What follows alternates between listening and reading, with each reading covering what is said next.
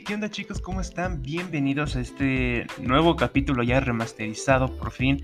Eh, sí, me desaparecí por, una, por un largo tiempo, pero eh, lo puedo explicar. Lo que pasa es que un resumen así rápido. Eh, me, contagié de COVID, todo eso, bla, bla, bla. Y luego realmente no tenía este, pensado muy bien que subiera este podcast y subiera a los, videos a los videos al canal de YouTube, ¿no? Entonces, pues me tomé esas vacaciones creativas, por así decirlo, pero ya estoy de vuelta. Entonces, ya hay mucho tema por tocar. Eh, como sabrán y como verán, pues ya cambia, se cambió este, oficialmente la temática del podcast, la temática del canal de YouTube. Y este, espero que les guste. De hecho, ya nos llamamos este, Sociedad Freak había, había más nombres pensados para el canal y el podcast, pero pensamos y dijimos, oigan, ¿y por qué no ponemos Sociedad Freak? Suena cool y suena raro a la vez, y, y todos así de, ah, ok, perfecto, suena chido. Entonces, de ahí quedó Sociedad Freak. Entonces, vamos a darle con estas, pues, relevantes e irrelevantes noticias. ¿Qué está pasando con Spider-Man eh, Spider From Home? Spider-Man No Way Home. Hay muchos rumores, mucho misticismo sobre esta nueva película que dicen que tanto Andrew Garfield como Tobey Maguire van a aparecer, etcétera, etcétera, etcétera. Pero en mi punto de vista yo la veo muy muy cabrón, muy pesada. ¿Por qué? Porque ya está muy, muy sobresaturada la película. Tenemos supuestamente las tramas filtradas. Dicen que está Doctor Strange, Matt Murdock como Daredevil, o mejor dicho, sale simplemente como Matt Murdock siendo el abogado de Peter Parker. Los villanos multiversales como el Doctor Octopus de Tobey Maguire, el Electro de Andrew Garfield, etcétera, etcétera, etcétera. La veo complicada, ¿por qué? Porque van a hacer una Spider-Man 3 de Sam Raimi, o sea, van a sobrecargar la película con tantos personajes que no vamos a saber qué onda, no vamos a saber cuál es el origen de cada cosa, o sea, si realmente vienen del multiverso como lo que pasó con Misterio en, Far From Home. Este, comentó que él venía de la Tierra 883, que para los que sepan o no sepan, en los cómics, eh, esta es la Tierra del Spider-Man UK llamado este. no me acuerdo del nombre del Peter Parker, luego se los busco y en el próximo podcast se los digo. Pero es la tierra del Spider-Man UK, entonces eh, todos así de, güey, el multiverso, que la fregada, que, que, que, que el Spider-Verse. Está bien la idea del Spider-Verse, ¿por qué? Porque sería un fanservice completo para los fanáticos de los tres Spider-Man, tanto el de Tobey Maguire, Andrew Garfield y Tom Holland. Ajá. De hecho, a mí, a mí los tres Spider-Man, bueno, los tres actores me gustan. Me gustan parejos. No, no tengo este. No tengo diferencias, vamos. Ajá, entonces ese es el chiste del, del Spider-Verse. Está chido, pero como que lo están apresurando, ¿saben? O sea, tomó 10 años en crear el universo cinematográfico de Marvel iniciando con Iron Man y terminando con Avengers Endgame. Ajá. ¿Y a qué costo? Al costo de la muerte de Tony Stark. O sea, todo el universo Marvel tuvo su éxito. Vamos, vamos a ser honestos. El, todo el universo Marvel tuvo su éxito, tuvo, tuvo, este, tuvo su boom gracias a Iron Man, gracias a Robert Downey Jr. Porque si veíamos antes las películas de Marvel, no jalaban tanto en específico las de Sam Raimi, ese es, pues, es otro tema aparte, ¿no? Pero estamos hablando del universo cinematográfico. Entonces, el Spider-Verse como que lo están tomando muy a prisa si es que se llega a hacer. Recordemos que hay fake news, entonces hay que tomarlo todo con pincitas, no hay que irnos de lleno así de, güey, este, ya está confirmado. No, no está confirmado. Algunos actores sí están confirmados, pero puede que interpreten a otros personajes o acierten el interpretar al personaje que todos quieren o queremos. Mm, por ejemplo, a mí sí me gustaría tener Spider-Verse, pero un poquito más adelante. Los, lo están apresurando, ¿saben? El Spider-Man Tom Holland todavía le hace falta crecer, todavía le hace falta madurar saber que no todo gira en torno de Iron Man. O sea, sí, te pegó, te pegó su muerte, pero güey, ya estás grandecito, ya. Supera la muerte y vámonos. Que tenemos que ser el superhéroe y el amigable vecino, ¿no? y al igual con lo de Capitán América, eh, regresó a su tiempo, a su línea que él quería. Ok, chingón, perfecto, pero ¿a qué, a qué costos? ¿A qué, qué repercusiones tiene la línea temporal? ¿Se arruinará algo? ¿Se mantendrá estable? ¿Se, hará una ramificación temporal? Son misterios que nunca lo sabremos. Pero sí me gustaría pensar, bueno, ver qué es lo que ustedes piensan, ¿no? Con, con respecto al Spider-Verse, a los supuestos rumores de Tobey Maguire, que, que, si, es, pues, que si llegaran a hacer el Spider-Verse aquí actualmente en Spider-Man No Way Home, sería buena y mala idea. ¿Por qué, ¿Por qué buena idea? porque abrirían caminos para hacer la, cuarta entrega de Spider-Man de Sam Raimi y la tercera entrega de Spider-Man de, de Mark Webb. Ajá. Entonces es como que pros y contras. Porque si aparece Doctor Strange en la película de Spider-Man, podría abrir, podría, podría abrir este, los agujeros de tiempo, los, bueno, los portales. Y veríamos qué es lo que pasó con cada Spider-Man. Ajá veríamos qué es lo que hubiera pasado si Spider-Man 4 se hubiera estrenado y hubiéramos visto qué pasaría si The Amazing Spider-Man 3 se hubiera estrenado. Recordemos que en Spider-Man 4 ya tenemos bocetos sobre la pelea final que era contra The Vulture. Y tenemos, bueno, sí, tenemos un, una demo en creación pero pues ya no se va a hacer, sobre el mismo juego de Spider-Man 4 que solamente se ocultaba con el título de Spider-Man. Y con el Spider-Man de Mark Webb, o sea, el de Amazing Spider-Man, hubiéramos visto qué pasó después de la muerte de Gwen Stacy. Peter Parker hubiera caído en una gran depresión. Hubiéramos visto al traje negro, hubiéramos visto al simbionte, ya que recordemos que el simbionte libera tu lado negativo, tu lado más esto, oscuro. De eso se alimenta también el simbionte hubiéramos visto, posiblemente hubiéramos visto a Carnage o a los Sinister Six. Posiblemente. No todo está seguro. Pero si me preguntan a mí qué villanos me hubiera gustado ver, eh, ver en The Amazing Spider-Man 3, me hubiera gustado ver la pelea completa del Rhino al Vulture de ese universo porque las alas se ven muy padres, se ven muy cabronas. Y posiblemente me hubiera gustado ver al traje negro, pero el traje negro lo, hubieran hecho como el traje de la tercera película de Sam Raimi. Eso es lo que hubiera pasado. a mí me hubiera gustado ver el traje de, Amazing Spider-Man así normal, pero sin el tejido de las telarañas blancas. O sea, todo el traje negro con la araña y su araña trasera así, tal cual como toca. Eso es lo que estuviera muy cabrón. Y en Spider-Man Far From Home, este, perdón, no Way Home, a mí, a mí, a mí, a mí, a mí, me gustaría ver el crecimiento de Peter Parker después de que está este, escapando de la policía tras que Misterio reveló su identidad en, Far From Home. La reveló, entonces tiene que escapar, bla, bla, bla. Pero me gustaría ver su crecimiento, cómo es que realmente supera todo esto, supera su escapatoria, supera la muerte de Tony Stark oficialmente porque a lo mejor escuché por ahí, leí que este, Disney quiere hacer una serie individual sobre este Spider-Man. Ajá. No me, no me crean, yo lo leí. Entonces, pues, vamos a tomarlo con, con pincitas. Vamos a tomarlo con pincitas para ver qué show.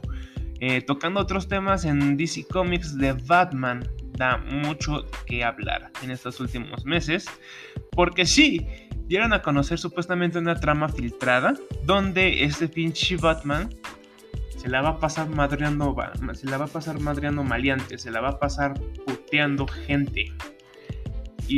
Y, recordemos que son universos diferentes, entonces sí estaría muy chingón, estaría muy cabrón verlo partir madres a lo bestia, partir madres a lo idiota. Recordemos que es su segundo año y también la película está inspirada en el cómic Year One. Entonces, esperamos un Batman un poquito más sangriento, un poquito más eh, agresivo. De hecho, la trama dice que eh, al final de la película él estaría entre si matar al, villano principal o no matarlo, si seguir siendo el héroe o convertirse en un villano. Y eso me gusta, ¿por qué? Porque te dan a conocer la psicología del personaje, te dan a conocer lo traumado que está por tratar de hacer el bien, por tratar de eliminar la corrupción de Gotham.